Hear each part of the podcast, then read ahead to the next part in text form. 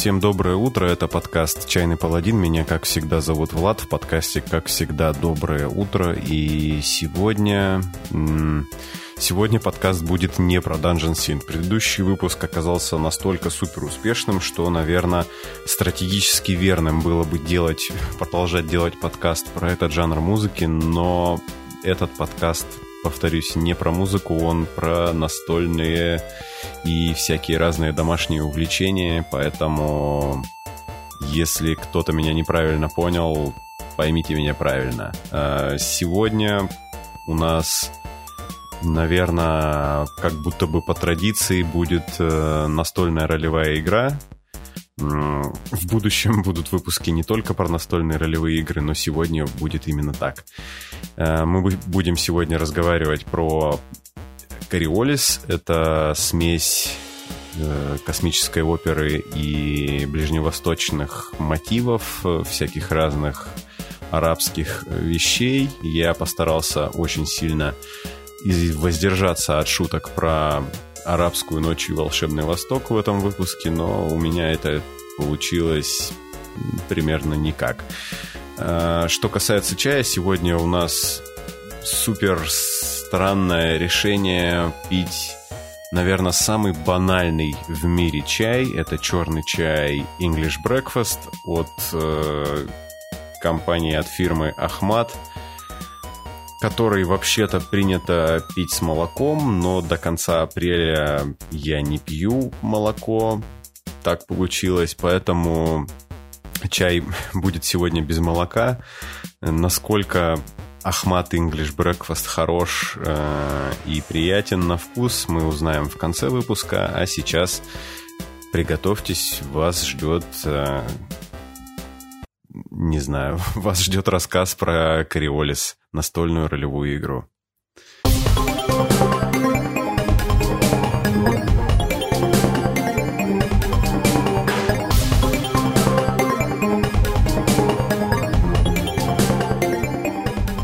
Кориолис — это настольная ролевая игра от шведских разработчиков Fria Ligan, о которых здесь уже много, довольно много раз говорилось в которой вы будете приключаться на просторах космоса в шелковом тюрбане и молиться, что вас не съест злой Фрид при попытке гиперпрыжка.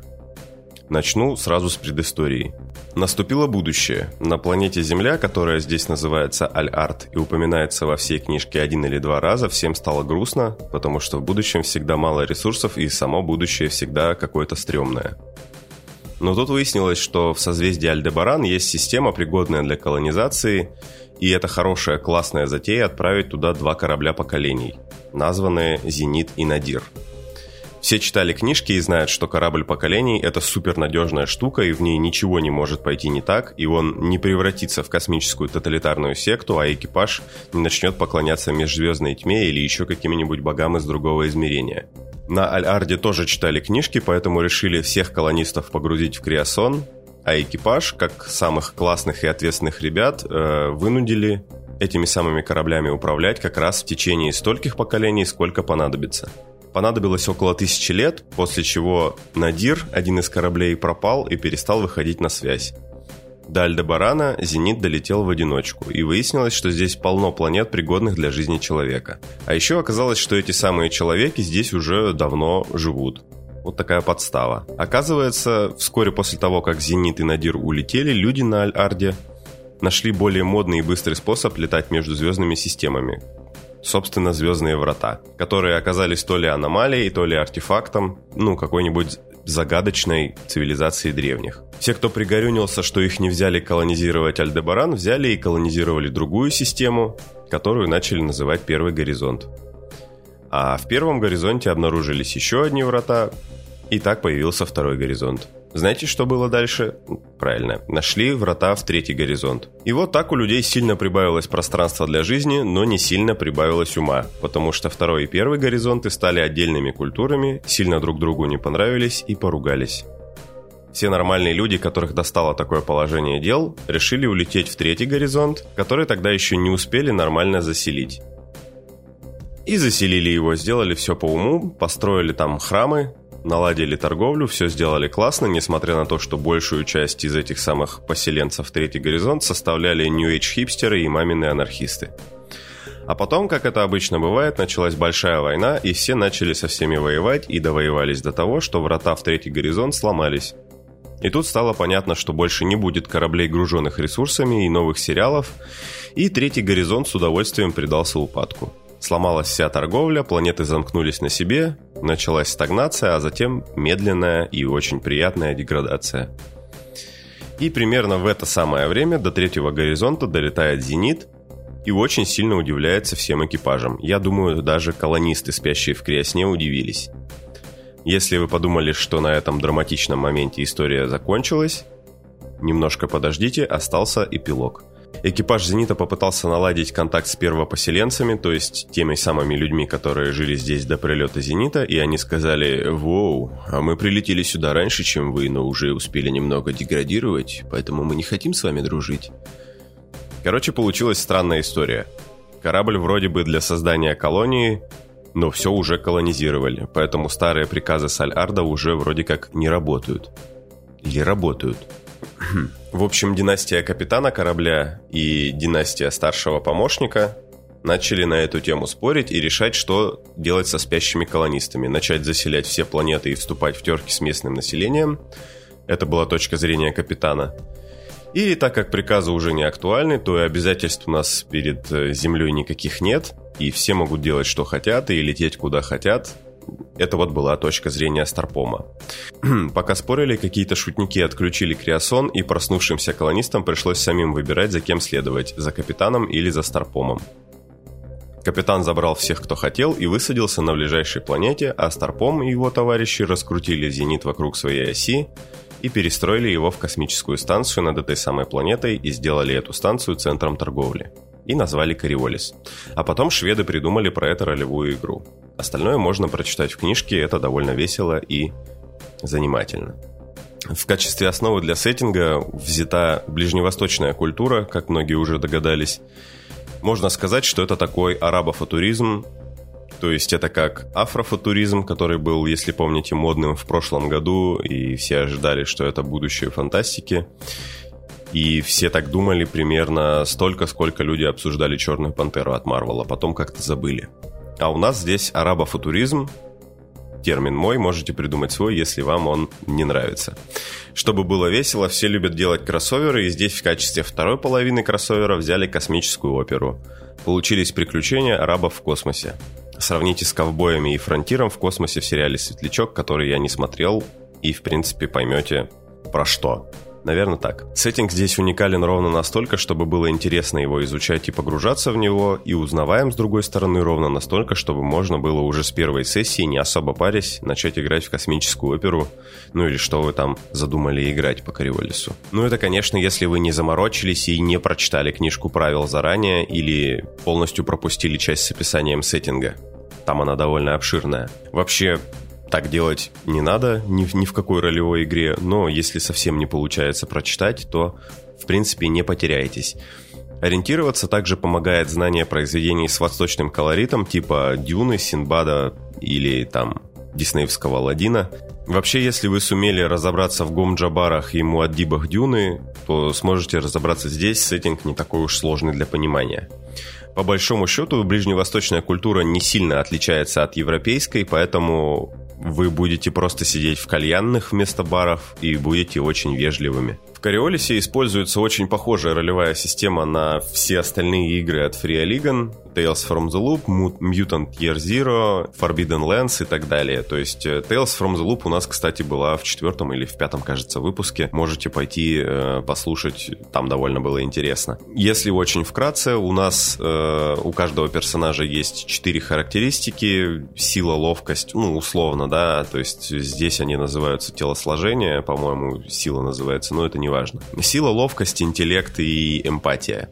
Также у каждого персонажа есть набор скиллов, начиная от стрельбы и ближнего боя и заканчивая пользованием компьютером, наукой, э, умением убеждать людей и так далее. Так вот, э, чтобы совершить какое-то значимое действие, которое, допустим, нам представляется сложным, нам или мастеру, нам потребуется пройти проверку. Э, То есть бросить кубики и узнать, получилось у нас это или нет. Как это работает? Как я уже говорил, есть четыре характеристики. Значение этих характеристик дает нам, э, дают нам количество кубиков при, при проверке того или иного навыка значение которого тоже нам дает определенное количество кубиков. Очень простой пример. Я хочу выстрелить в пустую консервную банку из своего рельсового пистолета. Я беру 4 кубика согласно своей ловкости, которая у меня равна 4, и 3 кубика от навыка стрельбы, которая у меня, понятное дело, тоже равен 3. Был бы равен 2, я бы брал 2 кубика. Добавляю сюда еще 2 или 1 или 3 кубика в зависимости от того, из чего я стреляю, разные стволы дают разные бонусы к стрельбе. Хорошенько это все встряхиваю в ладонях и это ведро кубиков кидаю об стол. После чего ищу шестерки среди выпавших значений. Только шестерки здесь считаются успехом. Допустим, консервная банка мне чем-то насолила, например, убила моих родителей, и я очень хочу в нее попасть, но у меня не выпало ни одной шестерки. Что же мне делать? Я могу помолиться ликом, это здесь отдельная механика, о которой чуть-чуть попозже, и вот, это, вот эта самая молитва даст мне возможность перебросить кубики и взамен дает мастеру жетон тьмы, который он может использовать за тем, чтобы строить мне и моим сопартийцам подлянки. Допустим, в этот раз, после того, как я перебросил кубики, у меня выпало сразу три шестерки. Одна пойдет на то, чтобы попасть в банку, а остальные две я могу потратить, чтобы усилить свой урон. Если потрачу две шестерки, он увеличится на два.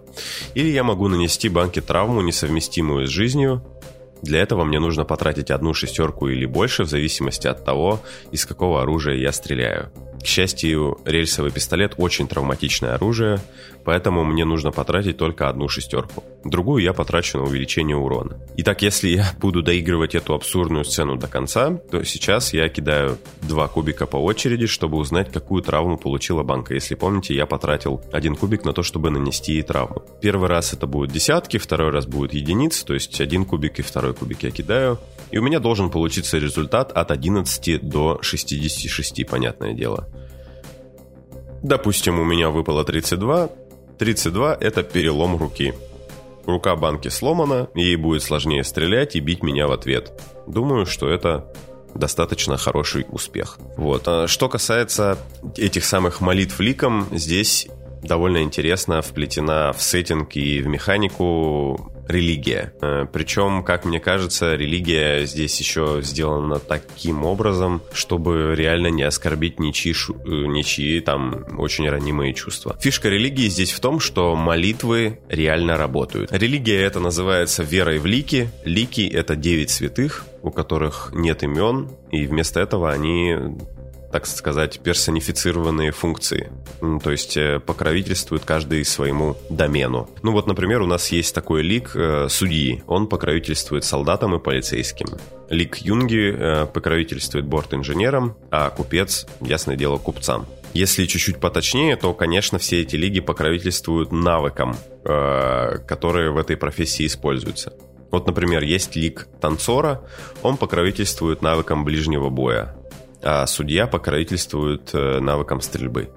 В игре это работает так. Если вы попытались совершить какое-то действие и у вас совсем нет шестерок на кубиках, или вам кажется, что их как-то маловато, можно заявить, что вы молитесь ликом и перебросить все кубики, на которых не выпала цифра 6. Если вы до этого успели отслужить молебен, ну то есть сели и основательно так помолились, то к этим кубикам можете добавить еще один. Если вы отслужили молебен в специальном культовом сооружении, то прибавляйте уже 2 кубика. Даже если ваш персонаж атеист, вы все равно можете пользоваться этой механикой, поскольку ликом или той силе, которая за ними стоит, тут как бы все не очень понятно, все равно во что вы верите, лишь бы вы верили и молились. Так что хорошая новость для всех фанатов Ричарда Докинса – можно верить в науку. Каждый раз, когда вы молитесь ликом, чтобы перебросить кубики, мастер игры получает жетон тьмы. Жетоны тьмы у него постоянно накапливаются, и используя их, он может вам строить всякие разные подлянки. Например, у вас внезапно в ходе перестрелки могут кончиться патроны, или ваше оружие может заклинить,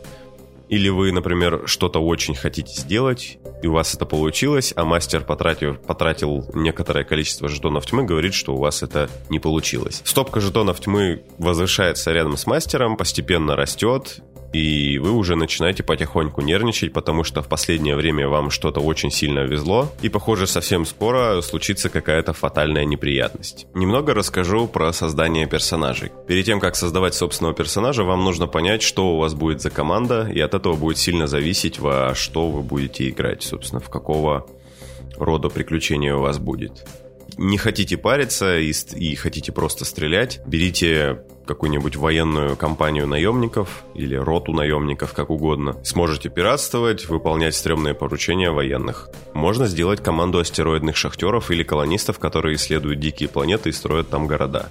Такого мне пока в ролевках не встречалось. За мой скудный ролевой опыт. Можно быть торговцами, мутить левые схемы, возить контрабанду и по пути строить свою финансовую империю. Можно быть агентами и внедряться в высшие эшелоны власти, а потом смещать неугодные вашему правительству режимы. Наконец, можно стать паломниками и просто устроить себе туристический маршрут по третьему горизонту и посмотреть, что тут вообще есть. Да, еще можно сделать себе команду корреспондентов и мутить на своем корабле независимые СМИ и быть занозой у всех мировых правительств. Как видите, вариантов для классных и необычных игр здесь полно, остальное зависит от вас, ну и, конечно, от э, гейммастера, который для вас будет эти приключения придумывать. После того, как мы выбрали амплуа команды, нам нужно выбрать класс персонажа. Тут выбор от э, классического солдата или ассасина до довольно интересных вариантов типа сетевого паука. Так тут называются специалисты по компьютерным технологиям. Или можно выбрать мистика, например, который может использовать психомистицизм и делать загадочные необъяснимые штуки. Классно, что при создании персонажа вам случайно назначается лик-покровитель, типа как знак зодиака из Elder Scrolls, он дает вам определенную особую способность. А еще игра рекомендует действовать сообразно вашему лику-покровителю, который вы нароляли случайно, да, при создании персонажа, и за это вас вознаграждают опытом.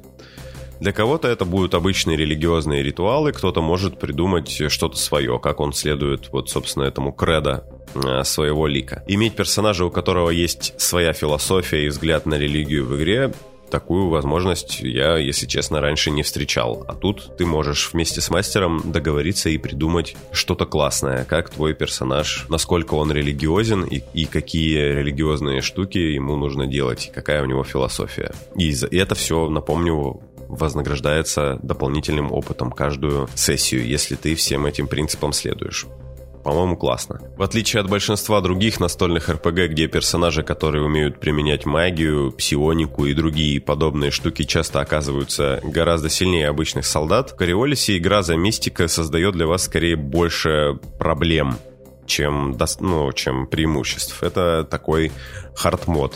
Сам по себе психомистицизм довольно сложен в использовании, и его нужно отдельно прокачивать, при этом он не позволяет вам убивать людей взглядом или уничтожать корабли силой мысли. Играть мистиком, наверное, стоит только если вы хотите ломать мастеру игру, потому что здесь есть такие психосилы, как предвидение, то есть, по сути, вы э, с помощью проверки навыка психомистицизма можете заставить мастеру, мастера скинуть вам спойлер. Так вот, если хотите ломать мастеру игру или у вас э, само приключение завязано на мистике и фритах и прочих вот этих странных существах, тогда в вашей команде должен быть мистик. Но, э, скажем так, как э, если в ДНД вам желательно научиться хотя бы немножко пользоваться магией, здесь можно без этого, в принципе, обойтись. Также при создании персонажей вы глубоко завязываетесь на их социальные отношения. У каждого персонажа есть свой бэкграунд, у него связи с другими членами команды, кто-то вам друг, кто-то вам не нравится, кто-то, не знаю, хорошо готовит омлет. И у вас поэтому особые отношения между собой. У самой команды обязательно должен быть заклятый враг, который вам будет мешать, и должен быть покровитель, который вам будет помогать. Все это вы оговариваете перед игрой с мастером, и это дает ему хуки для дальнейшего развития сюжета. А вам это дает возможность громко орать, когда Джубаль, командир отряда псы Джубаля, опять приперся вам мешать копать артефакты. Кроме того, у каждого персонажа должен быть какой-нибудь темный секрет, то есть э, это может быть изъян, типа трусости, жадности, зависимости от каких-нибудь веществ, или просто страшная тайна, про которую, если кто узнает, все перестанут с вами дружить. Темный секрет мастер по своему усмотрению тоже может активировать с помощью жетонов тьмы, и, например, если вы в тайне страшно ленивый, Вместо того, чтобы делать что-то важное, вы будете лежать на диване и смотреть местный сериал «Дочка плантатора». Отдельное слово стоит сказать про корабль, на котором мы, собственно, будем летать и все делать наши дела. Он здесь общий, и мы его совместными усилиями э, придумываем по шаблонам в начале генережки. Интересный момент заключается в том, что корабль вы берете в ипотеку, а он стоит больших денег. Каждый месяц или как договоритесь, вам нужно будет выплачивать деньги по своему долгу. Это такой способ дать команде мотивацию ввязываться в сомнительные предприятия и не сидеть на месте, пропивая последние деньги. Кстати, парковка корабля в доке обычно тоже стоит денег, так что придется много работать или приключаться. Присутствует довольно прикольная мини-игра про космические сражения – где вам придется координировать свои действия в команде. То есть э, у вас, понятно, там есть человек, который отвечает за роль пилота, есть э, капитан, который отдает э, команды и дает бонусы остальным членам экипажа на их броски по проверке их навыков. Также вы должны выцеливать свой корабль. Отдельная роль э, в команде будет у наводчика, который будет это делать и так далее и тому подобное. Мини-игра довольно классная. Правда, вот в нашем случае мы в нее играли таким образом, что постоянно пытались просто от вражеских кораблей убежать, потому что у нас был не слишком мощный корабль. Как видите, в Кориолисе очень важно продумать все заранее, прежде чем начать играть, то есть не получится с панталыку на первой же сессии начать рубиться э, в приключения.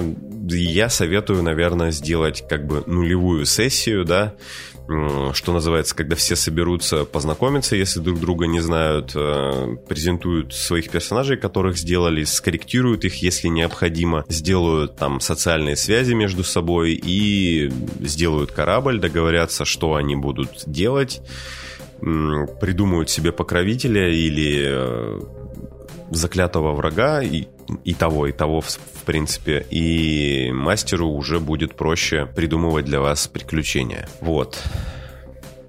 Раз, раз, раз, один, один, два, три, четыре. Немножко про недостатки хотел сказать. Все-таки без них как бы не обошлось. Это довольно субъективное, конечно, наблюдение, но нужно о них предупредить, я думаю.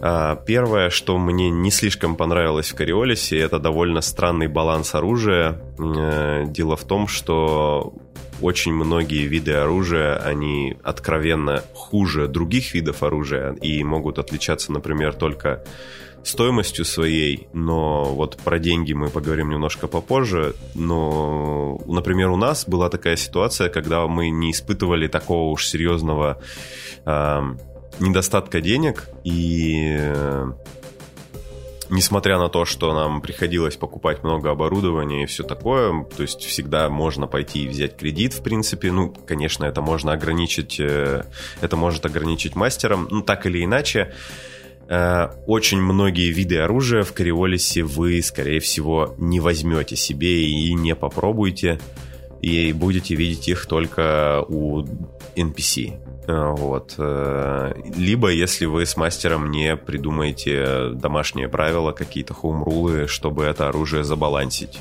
Ну, должен сказать, э, в защиту нашего мастера он попытался это сделать, и если бы компания наша продолжилась, а она у нас немножечко прервалась по техническим причинам, возможно, нам бы удалось сделать из оружия что-то повеселее. Э, здесь, опять же, проблема в том, что нужно иметь уже небольшой опыт в игре, чтобы это все забалансить, поэтому очень часто перед началом игры, э, ну, понятное дело, сделать это будет довольно сложно. Ну вот, в частности, например, э, мы не очень поняли, зачем нужны дробовики. То есть дробовик это классно, весело, задорно, все играли в Doom, но в Кориолисе, если их не допиливать специально домашними правилами, дробовики это, ну, такое. Другая проблема в Кориолисе, как мне показалось, это деньги. Дело в том, что при создании персонажа вам нужно выбрать э, обязательно его бэкграунд, да, то есть э, кто он, кем он был до того, как стал э, авантюристам космическим, да, то есть э, мы выбираем между первопоселенцами, те, кто живут, э, жили на планетах до того, как прилетел э, Зенит, то есть типа происходит из семьи первопоселенцев, и, или мы берем персонажа, который уже э, такой из с орбиты, их называют зенитийцами, Э, или орбиталами. Э, это те люди, которые, ну вот такой средний класс, да, креативный средний класс. И третий вариант у нас аристократы. Э, все эти бэкграунды, они отличаются по количеству очков скиллов и очков, которые вы можете потратить на свои навыки но еще очень сильно они отличаются тем, что разным количеством стартовых, э, стартовой суммы денег. И вот э, если у первого поселенца там совсем небольшое количество денег, у орбитала чуть-чуть побольше, то у аристократа там значительно больше денег. И если, например, ваша пати все станут аристократами, у вас с самого начала будет внушительная сумма денег, которую вы с легкостью сможете потратить на оборудование и крутые всякие пушки-доспехи. И, в принципе, после того, как вы их купите, там остается очень небольшое количество вещей, которые можно достать только, ну, они секрет, секретные, там, супер навороченные военные разработки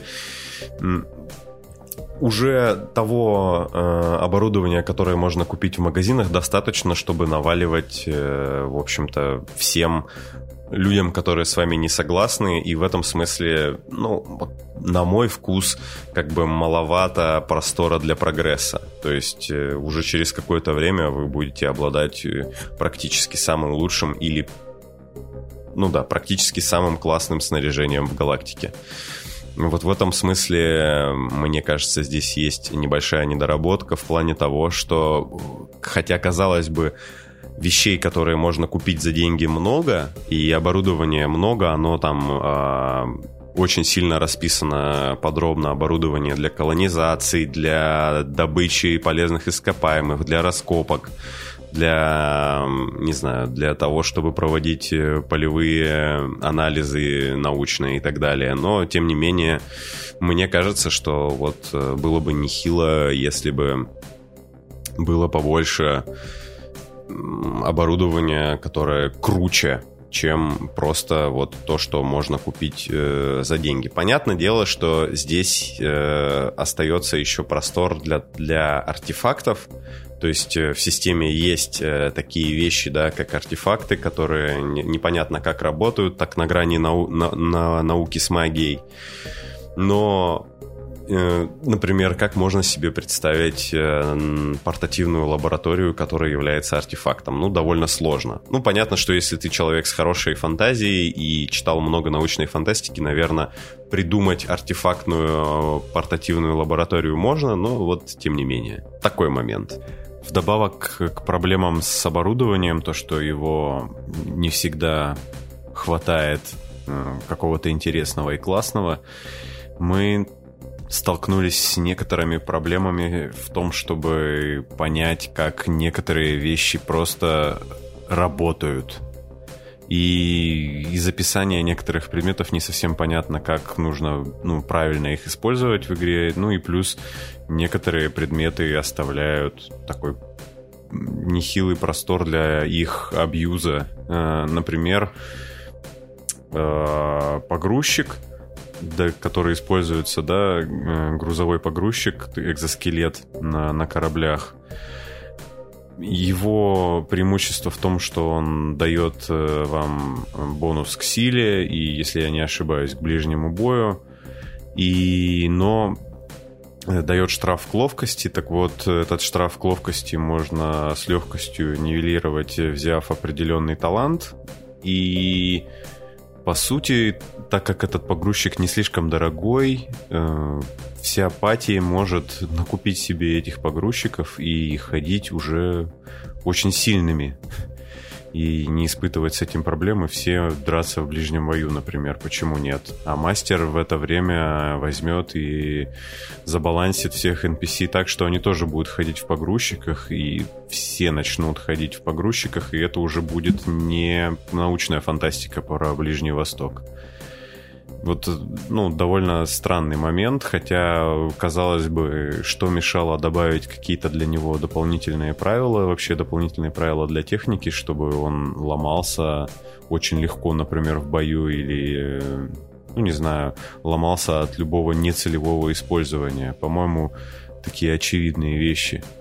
Плюс, как бы, здесь, ну, наверное, в то же время ничего не мешает для партийного механика накрутить на этот погрузчик какое-нибудь стрелковое оружие, и тогда вообще совсем не Ближний Восток уже получается. То есть зачем тогда нужен, нужен другой Power Armor, который здесь тоже есть? Такой э, сумбурное описание недостатка, я надеюсь, достаточно понятное.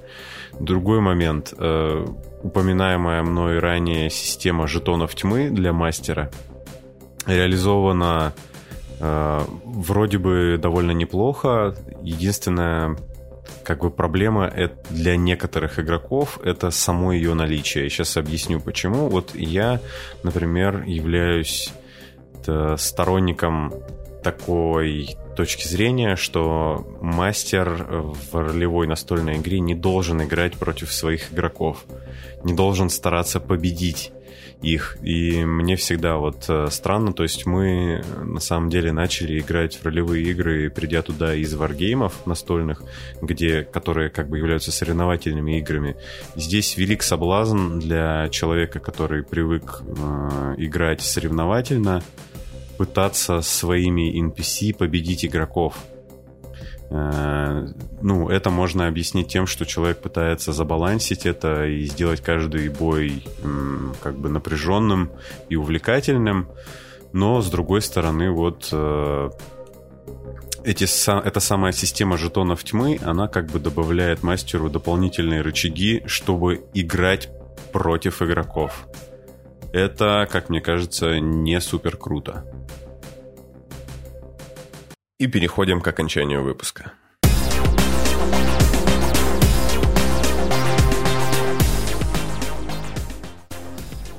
Итак, это был рассказ про Кориолис, э, очередную настольную ролевую игру, изданную шведами Фриолиган. В будущих выпусках у нас, наверное, я очень на это надеюсь, будут э, еще выпуски по играм, которые они Э, разрабатывали и издавали в свое ну, в разное время. Также я подумываю о том, чтобы вернуться к рассказу о Tales from the Loop, э, возможно, переработать э, старый выпуск, вот именно ту часть, которая рассказывала про Tales from the Loop, сделать отдельный большой выпуск про эту игру. Если вам это будет интересно, напишите мне где-нибудь, я буду очень рад э, получить одобрение этой затеи. Если я его не получу, я, возможно, все равно это сделаю. Но мне будет очень приятно, что вы нам на это откликнулись. И, как уже говорил э, в начале, у нас э, сегодня чай «Английский завтрак» от э, компании «Ахмат», который традиционно пьют с молоком, но сегодня без молока. Э, просто потому что в этом месяце я пью не пью молоко. Э, вот такие дела. Э, вообще, я на самом деле очень хорошо отношусь к чаю с молоком. Не вижу в этом вообще никак, никаких странностей. Мне кажется, что в чай можно добавлять в принципе, любые вещи, которые, ну, кажутся вам вкусными. Э, главное, чтобы, допустим, наверное, не имеет большого смысла использовать дорогой чай, заваривать и потом добавлять в него всякие разные вкусовые добавки, типа молока. Ну, это довольно странное решение. Ну, и когда у вас обычный чай из пакетиков, то почему бы и не добавить? Единственное, что мне совсем не нравится в, в когда добавляют в чай, это сахар. Вот э, этого я не могу понять. Если хочется сладкого, можно добавить мед. Э, такие дела. Что касается самого чая Ахмат э, English Breakfast, то вы, наверное, как уже вы догадались, э, про него сказать ничего невозможно, ничего толкового я не могу, потому что это самый обычный черный чай, э, такое ванильное мороженое от черных чаев, который нормальный. У него нет какого-то ну вот что касается конкретно этого чая, я его завариваю не очень крепким, и у него нормальный, не, нету у него каких-то сильных таких э, вещей, которые, как некоторые чаи, например, из пакетиков, если их так заварить, Э, даже чуть-чуть, они начинают, дают такую вязкость во рту. У этого чая такой, такой проблемы нет. Ну, на мой взгляд, это проблема, я это не очень сильно люблю. Поэтому Ахмат э, English Breakfast, как, наверное, любой чай это, этого сорта, прекрасный базовый стандартный вариант для того, чтобы употреблять чай. Главное не пить его много на ночь. На этом, пожалуй, все. Э, на следующей неделе в, май... в первые майские праздники, скорее всего, подкаст не выйдет, но я воспользуюсь этими длинными выходными, чтобы записать, возможно, пару-другую выпусков э, для того, чтобы освободить себе время для того, чтобы немножко улучшить, ну, скажем, продакшн, да. Э, надеюсь, что это пойдет подкасту на пользу. Я ни в коем случае не занимаюсь всякой фигней. Конечно, я занимаюсь всякой фигней, но э, для меня качество подкаста по-прежнему является ну, одной из основных задач. Я на это ни в коем случае не забиваю. То, что подкаст не выходит каждую неделю, Поверьте, это происходит только потому, что я не хочу каждую неделю выдавать продукт ниже того уровня, которого я э, кое-как сумел достичь. Все, это был Чайный Паладин, меня зовут Влад. Э, через некоторое время еще раз сможем друг друга услышать. Пока.